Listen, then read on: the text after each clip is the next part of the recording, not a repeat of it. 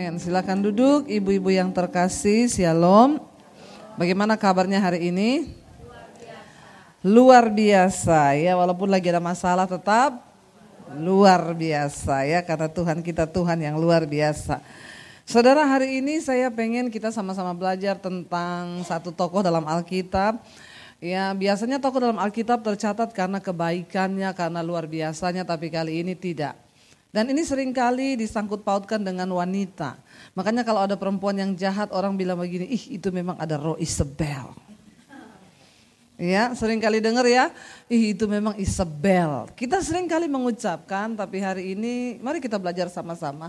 Apa sih dosa Isabel itu yang akhirnya membuat Tuhan itu murka dan bahkan namanya tercatat sebagai orang yang paling jahat saudara ya. Mari kita buka bersama Wahyu 2 ayat 20 sampai ayat yang ke-22 dulu. Wahyu 2 ayat yang ke-20 sampai ayat yang ke-22 kita akan baca sama-sama. Di situ ada Tuhan, ada firman Tuhan yang menceritakan tentang bagaimana Tuhan itu murka ya kepada Isabel. Mari kita baca sama-sama 1 2 3.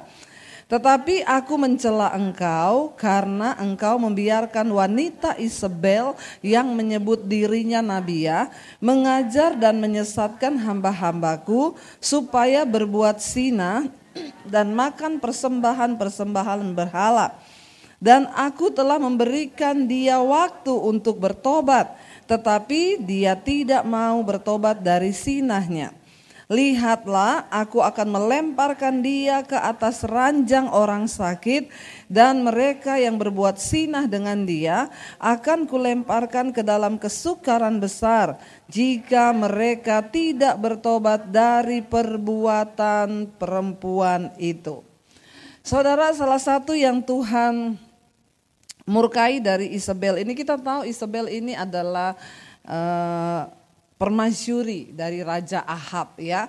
Ketika Ahab menikah dengan Isabel maka di situlah awal ke kegoncangan dari kerajaan Israel saudara. Kenapa?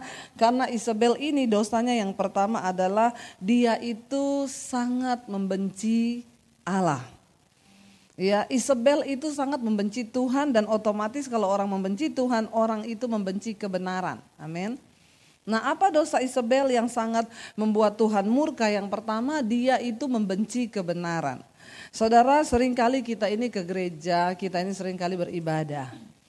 Tapi berapa banyak di antara kita yang sungguh-sungguh hidupnya mencintai kebenaran. Ada hal-hal di hidup ini yang harus kita putuskan antara kita mau ikuti jalan Tuhan atau mengikuti keinginan kita. Banyak orang konseling sama saya, Bu Debi suami saya selingkuh Bu Ya aduh saya sudah coba ngalah tapi tetap nggak bisa bu. Gimana ya caranya? Saya bilang berdoa. Dia balas cuma berdoa bu. Saya bilang ya iya nggak ada yang lain. Dan tetap layani suami. Berdoa dan layani suami. Iya yang lain nggak ada bu pilihan. Enggak lah maunya pilihan yang lain apa? Misalnya cerai gitu. Ya. Semua orang pengen cari jalan pintas. Hidup ini bukan soal kita ini menderita atau kita ini, tapi percayalah saudara, mari kita melihat dengan cara pandangnya Tuhan. Amin. Bahwa di balik setiap penderitaan itu pasti ada hikmah yang Tuhan mau beri. Karena kan kita ini jadi orang itu gini ya, dia menikah nih. Ya saya tanya sama ibu itu, ibu kenapa mau bercerai sama suami? Ya kan siapa yang tahan bu diginiin bu? Ya dulu waktu menikah siapa yang suruh nikah? Ya ibu sendiri kan, ya iya sih saya sendiri. Ya lah sekarang harus bayar harga bu, karena kalau ibu bercerai, ibu nikah lagi sama orang lain belum tentu. Sekarang itu saudara banyak orang itu yang coba-coba ya. Saya lebih suka sekarang konseling orang yang bukan Kristen daripada orang Kristen. Benar. Ya lewat channel YouTube saya ada begitu banyak orang yang diberkati lewat kebenaran firman. Sudah tahu orang yang bukan Kristen itu banyak yang dengerin khotbah-khotbah saya di YouTube. Ada yang bilang, ibu saya bukan orang Kristen, tapi saya selalu nonton khotbah ibu. Kenapa? Karena saya mencintai kebenaran. Wow, bukan Kristen. Dan mereka kalau konseling itu gini, bu, tolong bu doakan saya bu, apakah Tuhan itu masih berkenan? Saya pengen mengerti jalan kebenaran bu. Saya pengen hidup sungguh-sungguh dalam kebenaran. Itu orang yang bukan Kristen. Kalau orang Kristen konselingnya saudara, Bu, saya udah sama suami nggak cocok bu, mau tanya dong orang Kristen boleh cerai? Ya itu saudara. Ya saya bilang nggak boleh bercerai orang Kristen, kok Ahok boleh? Saya bilang kamu mau jadi seperti Yesus atau mau jadi seperti Ahok? Amin. Ya, kenapa Tuhan membenci Isabel dan dia murka? Nanti kita lihat bagaimana cara matinya Isabel itu menggenaskan sekali. Yang pertama karena dia membenci Tuhan, dia membenci kebenaran. Saudara kita punya pilihan setiap hari ketika kita menghadapi persoalan dalam rumah tangga. Kita bisa memilih untuk mengasihi suami atau kita bisa memilih membenci dan meninggalkannya. Pilihan ada di tangan kita. Tapi bagaimana kita ini mencintai kebenaran atau kita mau hidup menurut daging kita sendiri. Itulah yang nanti akan kita pertanggungjawabkan di hadapan Tuhan. Semua orang pengen lari. Percayalah saudara kita tidak punya pilihan selain melakukan kebenaran. Amin. Karena hanya kebenaran yang bisa bikin hidup kita berbahagia. Ya saudara mau coba lari dari sesuatu yang tidak benar. Ya dari sesuatu yang benar lalu melakukan yang tidak benar. Anda tidak akan pernah menemukan kebahagiaan di dalam kehidupanmu. Jadi hari ini lebih baik hadapi persoalanmu dan ambil keputusan untuk tetap hidup melakukan kebenaran. Ya, tapi suami saya itu bejat banget bu, tidak peduli berdoa. Enggak ada pilihan lain, enggak. Ya, masa saya nggak bisa tinggalin dia gini gini gini. Kemarin tuh saudara ada orang, ada satu wanita konseling sama saya, Bu. Saya menikah dengan seorang pria yang tidak beriman. Terus uh, dia itu kasar bu, ya dia pukulin saya gini gini gini gini. Saya mau tanya bu, kalau saya dipukulin KDRT gitu boleh nggak saya tinggalin dia? Saya bilang gini, ya kalau memang ibu di KDRT ya lari untuk sementara, benar nggak saudara? Ya masa bodoh di situ tinggal dipukulin terus ya bisa mati bu. Ya berarti bisa ya bisa tinggalin sementara dulu pergi ke rumah orang tuamu atau gimana. Ini dia konseling kan begitu saudara ya. Jadi udah selesai. Besokannya ada seorang bapak konseling sama saya. Bu, iya istri saya itu sudah bertahun-tahun tidak melayani saya. Terus Ya saya selama ini bergumul berdoa supaya Tuhan itu memberikan saya jalan keluar. Terus waktu saya lagi berdoa dan bergumul, eh Tuhan kirim perempuan lain. Haleluya ya saudara ya. Orang Kristen itu suka bikin jalan sendiri. ya ngeri loh. Terus saya bilang Pak, ya jadi Bu saya mau tanya kalau saya hidup sama perempuan itu karena saya rasanya lebih cocok sama perempuan ini. Yang Tuhan kirim. Pret. ya. Terus Pak, jadi saya mau tanya Bu, bisa kan saya menikah sama dia? Dia kasih ayat-ayat firman Tuhan. Daud punya istri banyak, Salomo punya istri banyak. Masa saya nggak boleh? Terus saya bilang gini, nggak boleh Pak apa pun ke, e, alasannya. Tapi perempuan itu senasib sama saya Bu.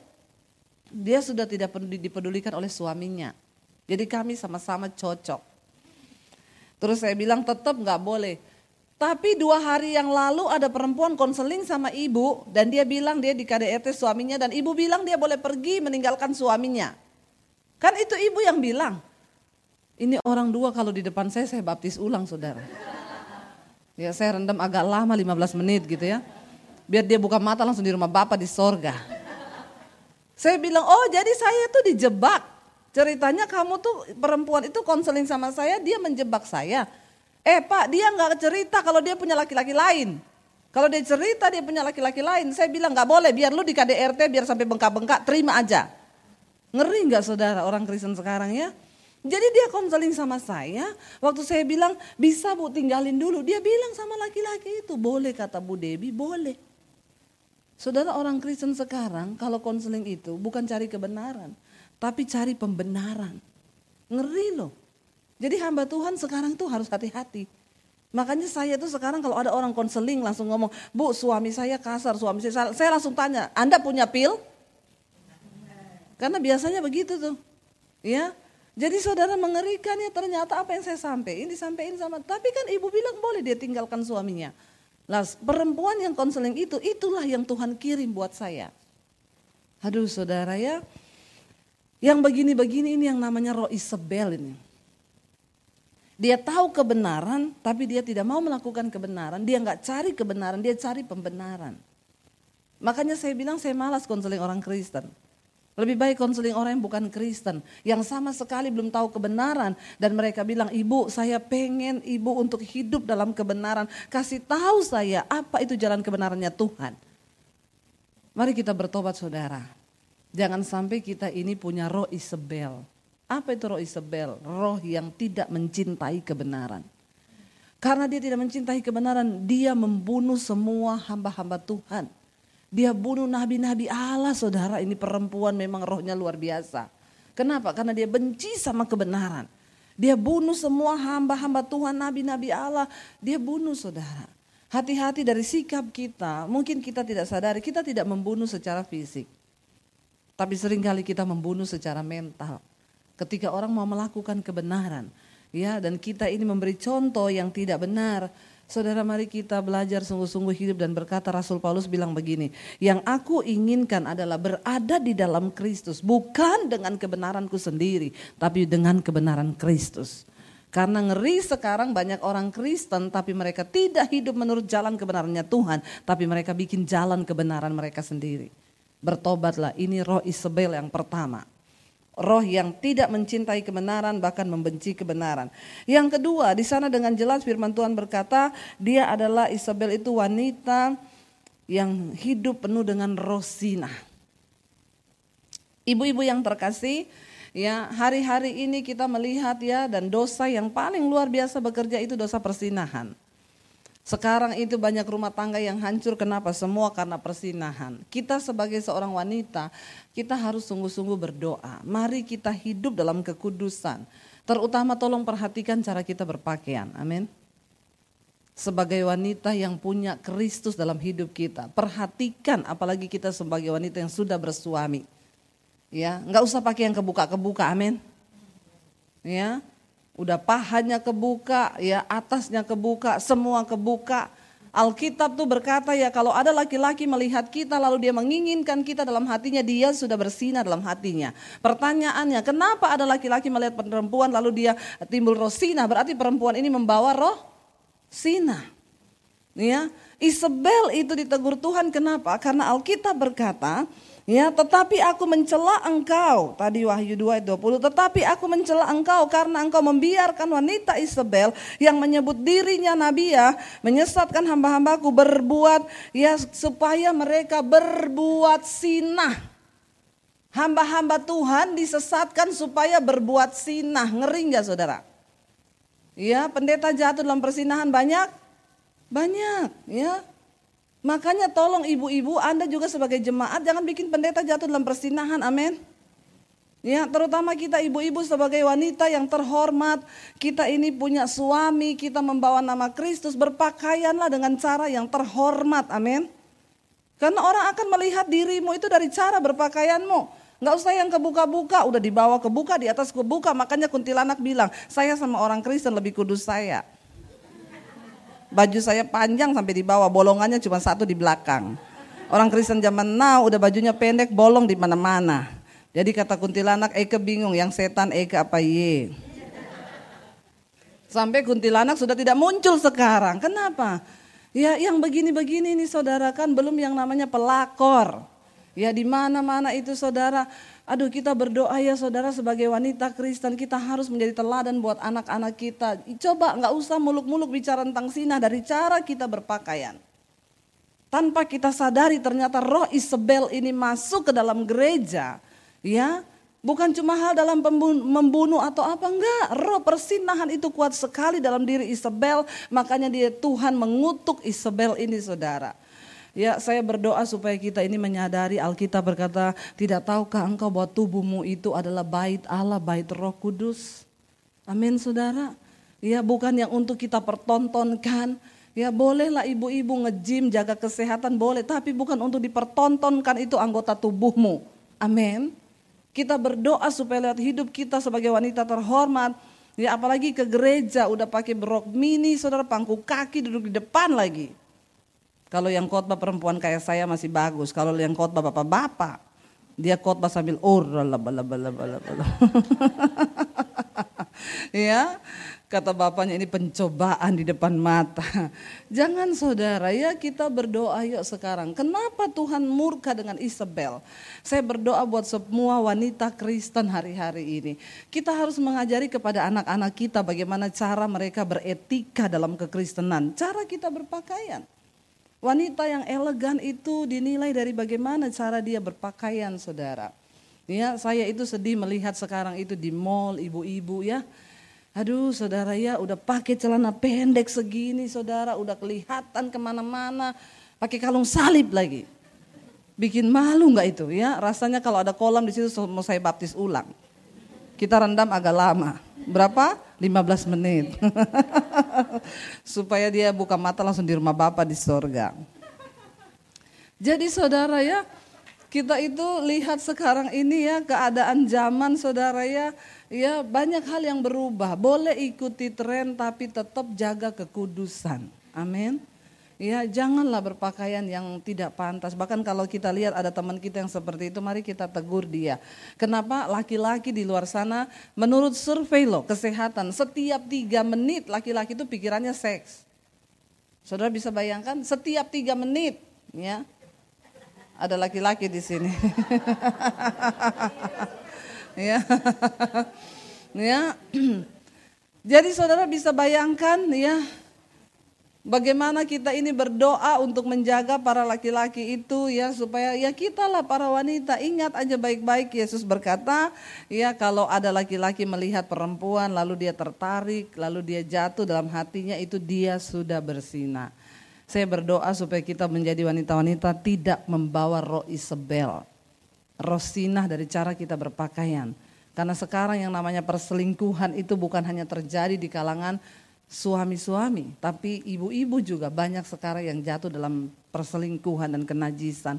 Mari kita berhenti saudara, kita buang semuanya itu supaya hidup kita ini dimerdekakan. Yang ketiga saudara, Dosa apa yang sangat dibenci oleh Tuhan dalam diri Isabel ini? Ya, Isabel ini mempengaruhi suaminya untuk ikut melakukan yang jahat. Saudara, kita ini ditempatkan sebagai penolong di samping suami. Jadi saya mau bilang semua kita para wanita di sini sebenarnya kita punya kekuatan untuk mempengaruhi suami. Katakan amin. Ya, kita punya itu. Wanita itu sebenarnya diciptakan Tuhan luar biasa. Kenapa Tuhan berkata, "Aku menempatkan di sampingmu seorang penolong." Ya, kenapa kita dikatakan penolong? Karena memang kita ini lebih kuat daripada laki-laki. Maaf ya laki-laki ada di sini. Ya, laki-laki itu terlihat perkasa tapi sesungguhnya mereka lemah. Kenapa Tuhan tempatkan wanita di sampingnya untuk menjadi penolong? Karena kita ini sebenarnya lebih kuat dan dengar baik-baik setiap wanita yang ada di sini, kita ini diberikan kuasa untuk bisa mempengaruhi suami kita. Tapi mempengaruhi ke arah yang mana? Ya, dari awal pertama kali Tuhan tempatkan wanita di samping Adam. Tuhan bilang Adam, tidak baik kalau engkau seorang diri. Aku tempatkan seorang penolong di sampingmu. Lalu Adam berkata, terima kasih Tuhan. Waktu dia bangun dia lihat ada wanita di sampingnya. Dia bilang, wow inilah tulang dari tulangku, daging dari dagingku. Waktu Hawa bujuk dia berdosa. Lihat, pertama kali jatuh saja Adam itu digoda oleh Hawa. Ya, Hawa digoda oleh iblis pada waktu itu. Lalu Hawa memakai kuasa yang Tuhan berikan kepadanya kuasa untuk mempengaruhi laki-laki itu dipakai oleh Hawa untuk hal yang berbau dosa.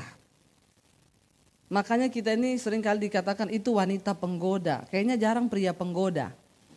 Karena yang bisa menggoda itu memang perempuan. Kita punya kuasa untuk menggoda laki-laki. Ya, lalu ketika akhirnya Hawa membujuk Adam untuk memakan buah itu, lalu Tuhan datang, ya Tuhan tanya, Adam apa yang engkau lakukan? Tadi Adam berkata, inilah tulang dari tulangku. Begitu Tuhan datang dan bertanya, apa yang sedang kau lakukan? Adam bilang apa? Perempuan yang kau tempatkan di sampingku ini loh. Dia nggak ngomong lagi inilah daging dari dagingku. Ya, dia ngomong apa? Perempuan yang engkau taruh di sampingku ini yang bikin saya berdosa. Lihat dari pertama kali kejatuhan manusia itu karena kita punya kuasa untuk mempengaruhi laki-laki. Isabel adalah seorang wanita, rajanya itu, suaminya itu raja. Ahab yang harusnya memerintah bangsa. Kenapa bangsa itu bisa jatuh? Karena sebenarnya suaminya itu cuma boneka. Tapi Isabella yang memerintah, yang melakukan semua keputusan di atas bangsa itu saudara. Dan semua keputusannya jahat karena dia tidak mencintai kebenaran. Dia pengaruhin suaminya. Ibu-ibu kalau suami lagi berselisih paham dengan keluarganya atau apa, lalu dia mungkin cerita, saya tuh tadi males sih sama sama koko saya tuh dia telepon gini gini gini. Kita sebagai seorang wanita, ya tolong pengaruhi dia. Saya Tuhan bilang lepaskan pengampunan. Ya, coba berpikir dengan kepala yang dingin, pasti semua ada hikmahnya. Jangan suami pulang, males banget. Tadi si Cici telepon ini, makanya itu kan keluargamu kan. ya, ikutin terus itu apa yang keluargamu ngomong, ikutin. Ini loh orang Kristen yang punya roh Isabel ini. Amin ibu-ibu. Ya, coba kasih dia kita ini wanita ditempatkan di samping pria menjadi penolong. Makanya istri harus kuat di dalam fir firman. Amin. Kita ini harus kuat di dalam firman. Kenapa? Kita ini penolong dalam sebuah rumah tangga. Kuat atau tidaknya rumah tangga pernikahan itu, itu ada di tangan istri sebenarnya. Kenapa? Karena kita pendoa, kita penolong.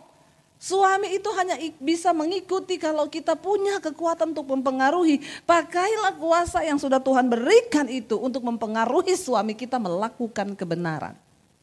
Amin. Ya, kalau kita ajak dia berdoa, ayo pak berdoa yuk, kamu aja yang berdoa. Ya udah nggak apa-apa, ambil alih dulu, dia belum bisa menjadi imam. Ngantuk nih, pegang tangannya dia. Ayo kita berdoa dalam nama Yesus Tuhan.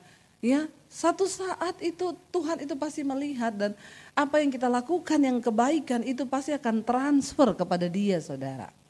Ya, jangan setiap kali kita berantem, ya kamu kan nggak bisa jadi imam yang baik dalam rumah tangga. Apa itu pendeta ngomong kamu itu laki-laki gini-gini?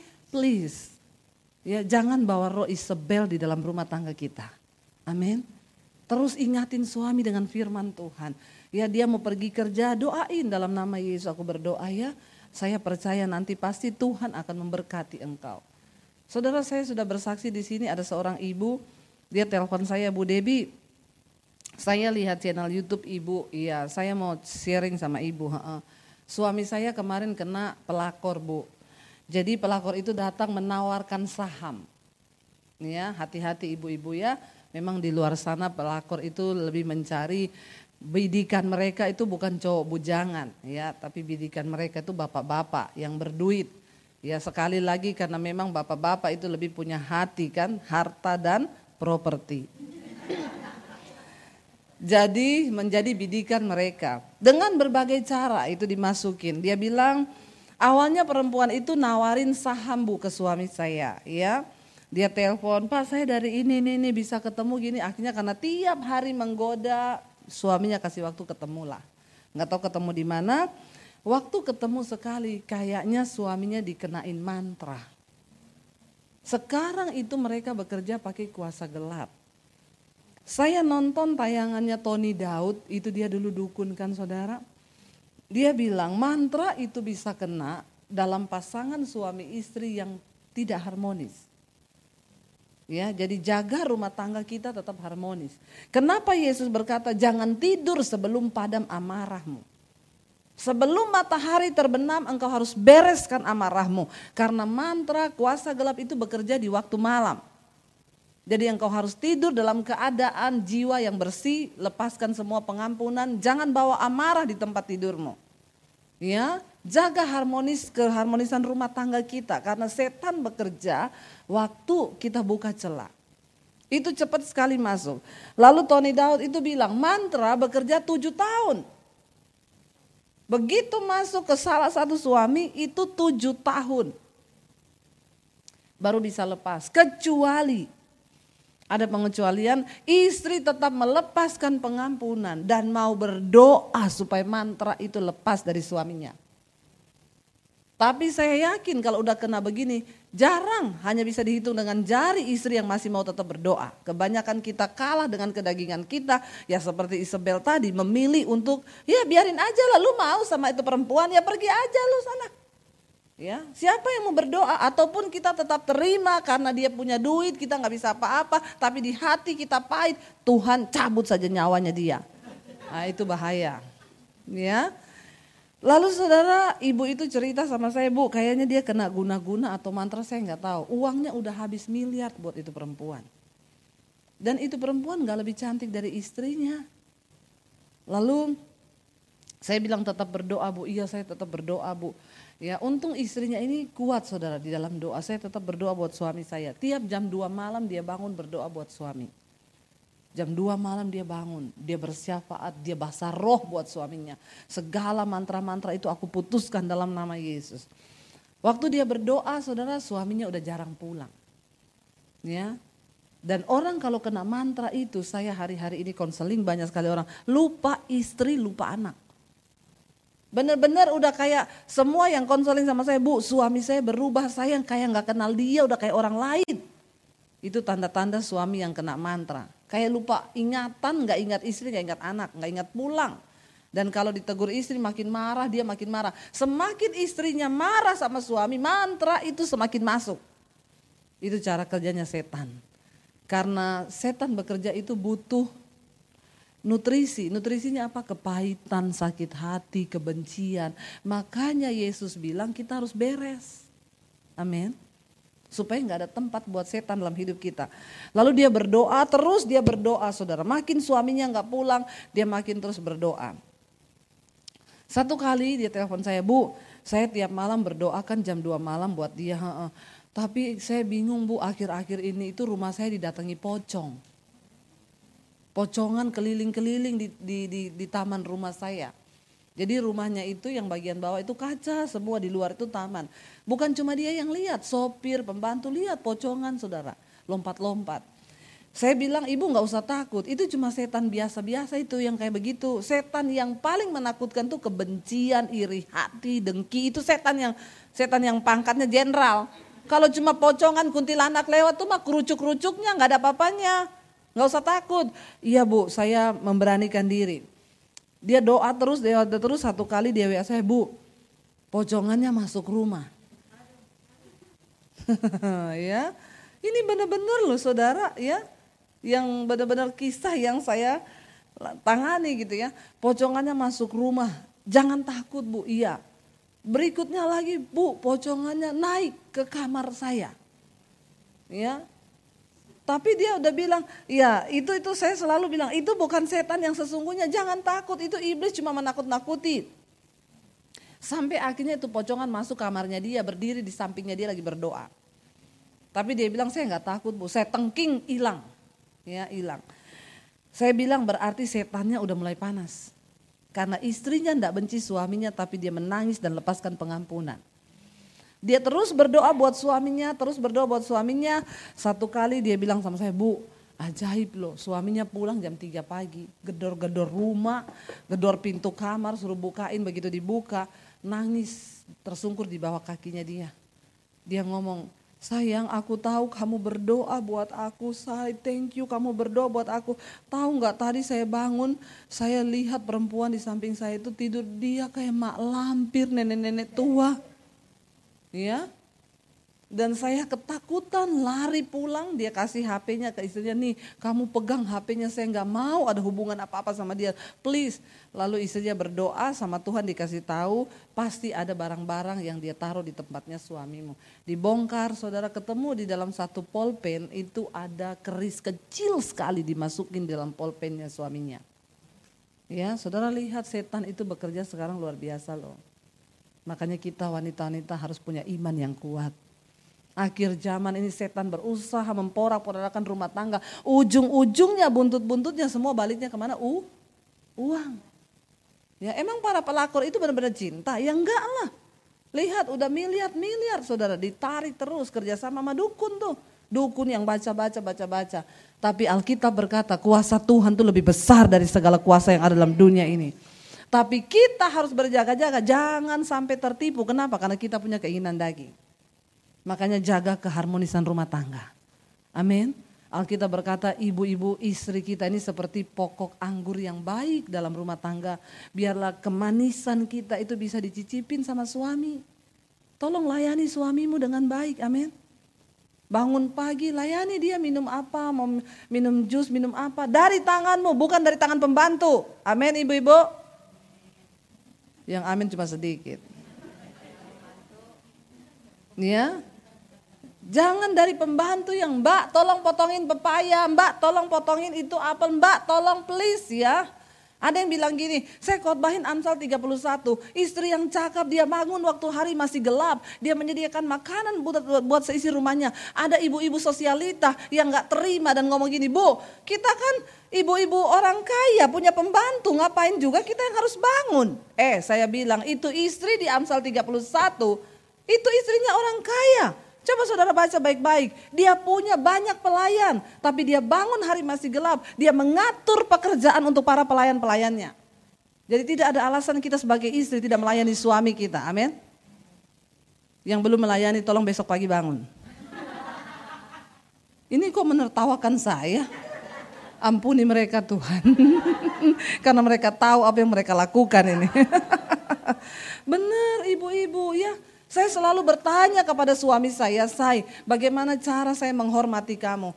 Dia, suami saya bilang, kalau kamu itu bangun pagi, kamu siapin semua yang saya butuhkan, apa yang saya mau, itu tandanya kamu sudah menghormati aku.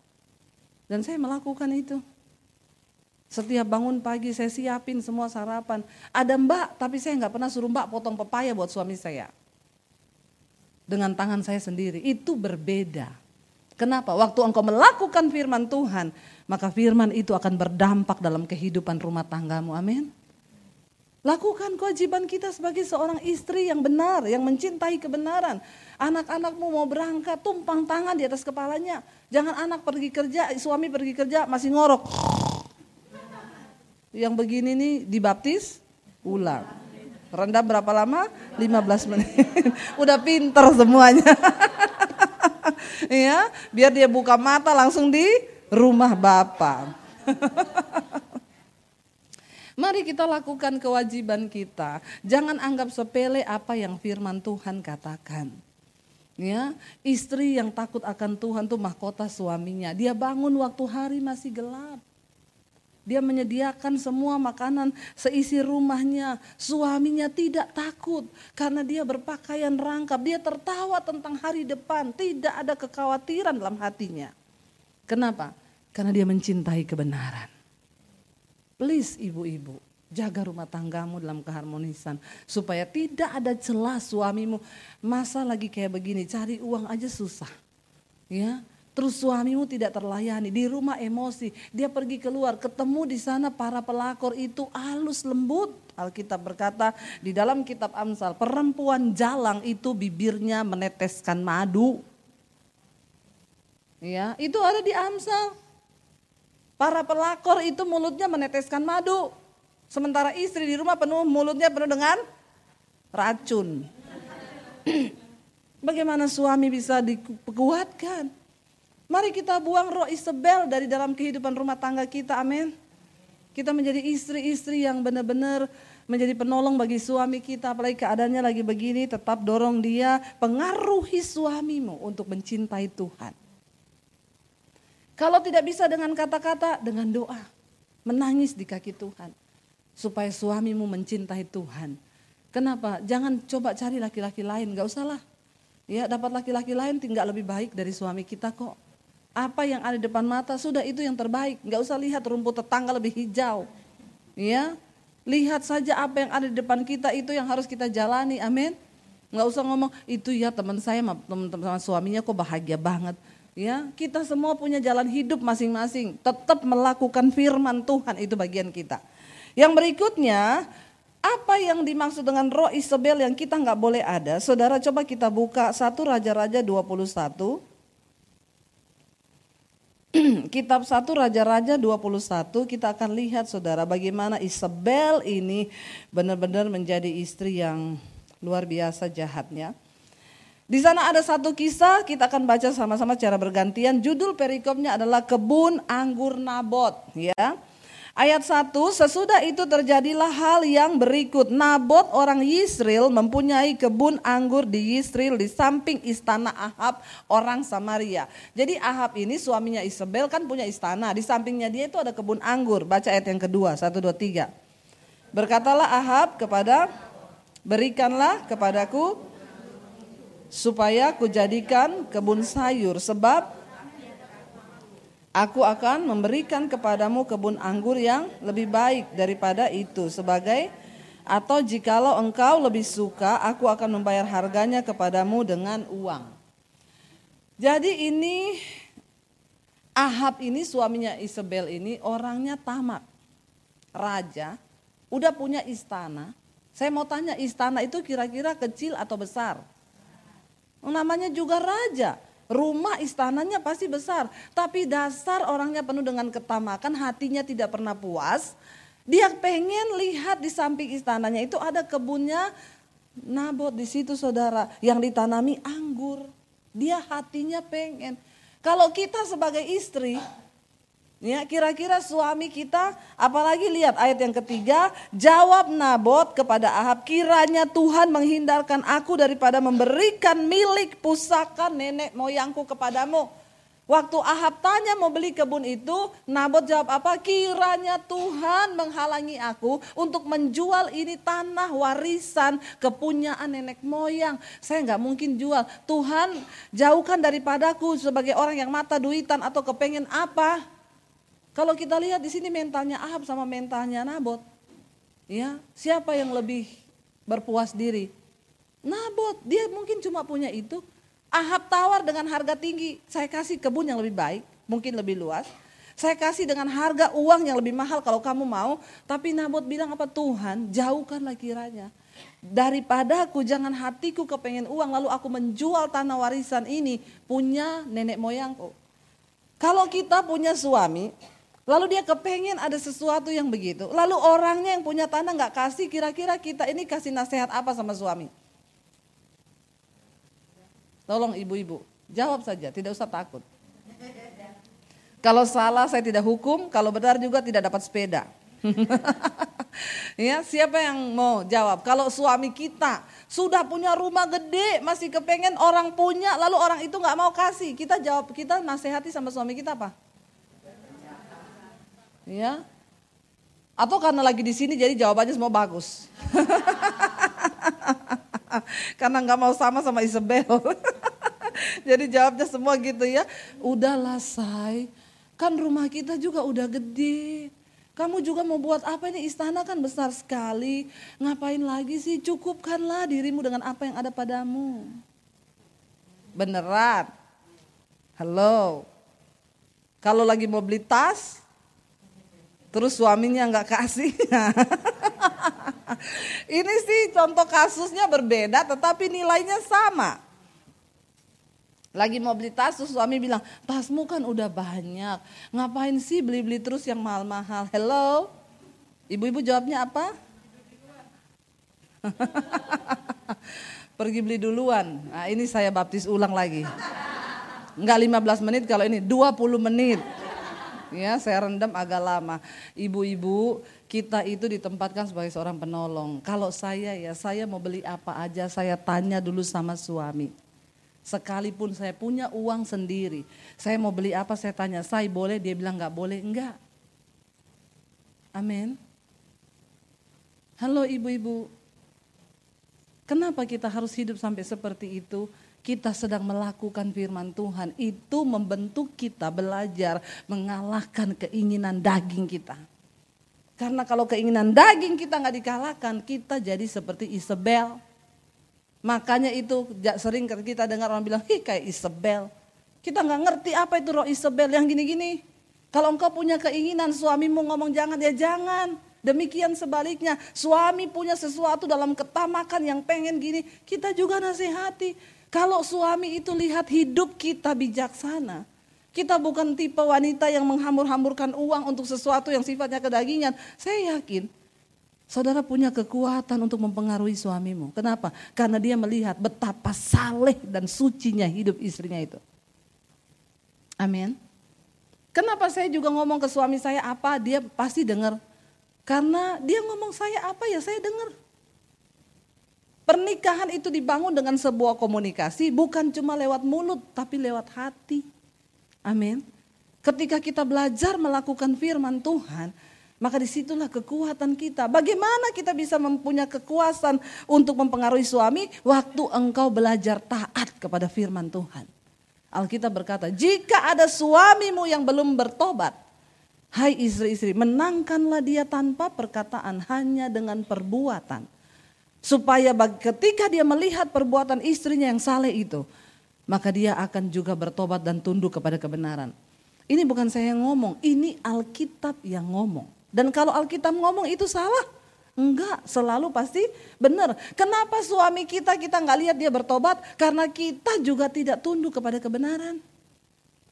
Tapi kalau kita melakukan kebenaran, Alkitab bilang suami kita akan melihat kita betapa saleh dan murni iman istrinya. Dan saya percaya apa yang kita ngomong dia pasti dengar. Amin ibu-ibu. Kita berdoa ya supaya kita menemukan benar-benar. Ya lalu apa yang terjadi ayat yang keempat. Lalu karena Nabot nggak kasih ya, lalu masuklah Ahab ke dalam istananya dengan kesal hati dan gusar. Karena perkataan yang dikatakan Nabot orang Yisrael itu kepadanya, tidak akan kuberikan kepadamu milik pusaka nenek moyangku. Maka berbaringlah ia di tempat tidurnya dan menelungkupkan mukanya dan tidak mau makan. Agak-agak alay juga nih suaminya ya sampai nggak mau makan gara-gara pengen tanah tapi nggak dikasih ya ayat yang keenam eh ayat yang kelima baca sama-sama. Lalu datanglah Isabel istrinya dan berkata kepadanya apa sebabnya hatimu kesal sehingga engkau tidak mau makan? Sebenarnya perhatian sih. Benar nggak? Masih bagus si Isabel ini perhatian. Ada istri yang walaupun suaminya udah puyeng, pusing apa, nggak nggak mau tahu dan tidak mau tahu. Kayaknya lagi puyeng biarin aja syukur. Ya, siapa suruh uang bulanan nggak lancar. Bertobat ya ibu-ibu. ya, dia datang loh, dia lihat suaminya lagi puyeng, lagi galau. Kenapa? Dia bilang, apa yang bikin kamu galau? Ayat yang keenam. Lalu jawabnya kepadanya, sebab aku telah berkata kepada Nabot orang Yisrael itu, berikanlah kepadaku kebun anggurmu dengan bayaran uang. Atau jika engkau lebih suka, aku akan memberikan kebun anggur kepadamu sebagai gantinya. Tetapi sahutnya tidak akan kuberikan kepadamu kebun anggur itu. Ayat 7, Kata Isabel, istrinya kepadanya, bukankah engkau sekarang yang memegang kuasa atas Israel? Ini ya istrinya ya, perhatikan saudara roh Isabel. Ya, bukannya gini say, udahlah istanamu kan udah gede. Ngapain lagi? Kalau ada ribut-ribut suami sama sama kakak-kakaknya, itu loh. Masa saya disuruh tanda tangan tanah yang mau dijual, masa saya nggak dapat bagian? Kita istri ngomongnya apa? Saya nggak usah, warisan kita hanya dari Tuhan. Saya melakukan itu kepada suami saya. Tanda tangan aja, nggak usah kepengen apa-apa. Waktu kita merelakan segalanya, maka Tuhan akan mewarisi sesuatu yang nilainya sampai pada kekekalan. Amin. Ya, kalau Isabel yang di sampingnya, jangan mau tanda tangan. Enak aja, lu minta bagianmu dong. Enak saja mau tanda tangan, please deh saudara. Ya, please deh. Ya, orang yang hidup dalam kebenaran itu tidak akan pernah melihat kerugian. Lepaskan sesuatu yang benar. Ini Isabel ngomong apa? Waktu suaminya ngomong gitu, kata-katanya ini benar bagaikan pedang yang langsung menusuk kepada jiwa. Dia bangkitkan amarahnya suaminya. Kata Isabel istrinya kepadanya, bukankah engkau sekarang yang memegang kuasa atas Israel? Bangunlah, makanlah, dan biarlah hatimu gembira. Aku akan memberikan kebun anggur Nabot orang Yisrael itu. Lihat ya, ini istri yang jahat sekali. Nggak tahu dia punya rencana apa. Lalu Alkitab berkata, ayat yang ke-8. Kemudian ia menulis surat atas nama Ahab. Konon ini Isabel, dia bikin stempel sendiri. Yang suaminya nggak tahu. Jadi semua keputusan yang dilakukan oleh anak buah suaminya itu dia yang tulis tapi dia stempel atas namanya suaminya. Sudah sangat melanggar saudara ya. Kemudian ia menulis surat atas nama Ahab, memateraikannya dengan materai raja, lalu mengirim surat itu kepada tua-tua dan pemuka-pemuka yang diam sekota dengan Nabot. Dalam surat itu ditulisnya demikian, maklumkanlah puasa dan suruhlah Nabot duduk paling depan di antara rakyat Suruh jugalah dua orang dursila duduk menghadapinya dan mereka harus naik saksi terhadap dia dengan mengatakan engkau telah mengutuk Allah dan raja. Sesudah itu dibawalah dia keluar dan dilemparilah dia dengan batu sampai mati. Ya, dia bikin pemutar balikan fakta. Ya, dia suruh hakimi Nabot karena dia sudah menghina nama Allah dan raja. Saudara, semua kebohongan yang engkau buat hari-hari ini mungkin di depan manusia tidak ketahuan.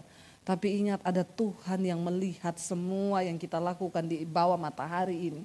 Alkitab berkata mata Tuhan menjelajah ke seluruh bumi melihat orang baik dan orang jahat. Dan satu saat kita semua harus memberikan pertanggungjawaban itu di hadapan Tuhan. Jangan sembunyikan sesuatu hari-hari ini. Sebagai suami istri kita semua harus terbuka. Dia bertindak atas nama suaminya. Dia bunuh Nabot saudara. Cuma gara-gara perkara ketamakan hati suaminya yang dia turuti. Lalu orang sekotanya yakni tua-tua dan pemuka-pemuka yang diam di kotanya itu memuk melakukan seperti yang diperintahkan Isabel kepada mereka seperti yang tertulis dalam surat yang dikirimnya kepada mereka. Mereka memaklumkan puasa dan menyuruh Nabot duduk paling depan di antara rakyat. Kemudian datanglah dua orang yakni orang-orang Dursila itu lalu duduk menghadap Nabot. Orang Dursila itu naik saksi terhadap Nabot di depan rakyat katanya Nabot telah mengutuk Allah dan raja. Sesudah itu mereka membawa dia keluar kota lalu melempari dia dengan batu sampai mati. Setelah setelah itu mereka menyuruh orang kepada Isabel mengatakan Nabot sudah dilempari sampai mati. Segera sesudah Isabel mendengar bahwa Nabot sudah dilempari sampai mati, berkatalah Isabel kepada Ahab, bangunlah, ambillah kebun anggur Nabot. Jahatnya minta ampun saudara. Orang Yisrael itu menjadi milikmu karena Nabot yang menolak memberikannya kepadamu dengan membayar uang sudah tidak hidup lagi. Ia sudah mati. Ya, ayat 16, segera sesudah Ahab mendengar bahwa Nabot sudah mati, ia bangun dan pergi ke kebun anggur Nabot. Orang Yisrael itu untuk mengambil kebun itu menjadi miliknya. Tetapi datanglah firman Tuhan kepada Elia orang Tisbe itu. Ya, dikatakan apa bunyinya? Bangunlah, pergilah menemui Ahab raja Israel yang di Samaria. Ia telah pergi ke kebun anggur Nabot untuk mengambil kebun itu menjadi miliknya. Katakanlah kepadanya, demikian beginilah firman Tuhan. Engkau telah membunuh serta merampas juga. Katakan kepada katakan pula kepadanya, beginilah firman Tuhan di tempat anjing telah menjilat darah Nabot. Di situ jugalah anjing akan menjilat darahmu. Kata Ahab kepada Elia, sekarang engkau mendapat aku, hai musuhku. Jawabnya, memang sekarang aku mendapat engkau karena engkau sudah memperbudak diri dengan melakukan apa yang jahat di mata Tuhan. Sesungguhnya aku akan mendatangkan malapetaka kepadamu, aku akan menyapu engkau dan melenyapkan setiap orang laki-laki dari keluarga Ahab, baik yang tinggi maupun yang rendah kedudukannya di Israel. Dan aku akan memperlakukan keluargamu sama seperti keluarga Yerobian bin Nebat dan seperti keluarga Bas, Bas Beasa bin Ahia oleh karena engkau menimbulkan sakit hatiku kata Tuhan dan oleh karena engkau mengakibatkan orang Israel berbuat dosa. Juga mengenai Isabel, Tuhan telah berfirman, anjing akan memakan Isabel di tembok luar Yisrael. Siapa dari keluarga Ahab yang mati di kota akan dimakan anjing dan yang mati pada di padang akan dimakan burung di udara. Sesungguhnya tidak pernah ada orang seperti Ahab yang memperbudak diri dengan melakukan apa yang jahat di mata Tuhan karena ia telah dibujuk oleh Isabel istrinya. Bahkan ia telah berlaku sangat keji dengan mengikuti berhala-berhala. Tepat seperti yang dilakukan oleh orang Amori yang telah dihalau Tuhan dari depan bangsa Israel. Saudara, tidak ada satupun yang tidak akan kita tuai di dalam hidup ini. Mari, kenapa? Karena tanah mencatat semua perbuatan hidup kita dan satu saat kita pasti akan menuai. Ya, jangan bawa sesuatu yang tidak benar dalam rumah tangga kita.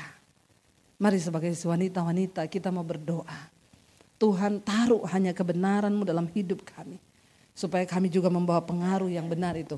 Yang terakhir, apa dosa Isabel yang sangat menyakiti hati Tuhan?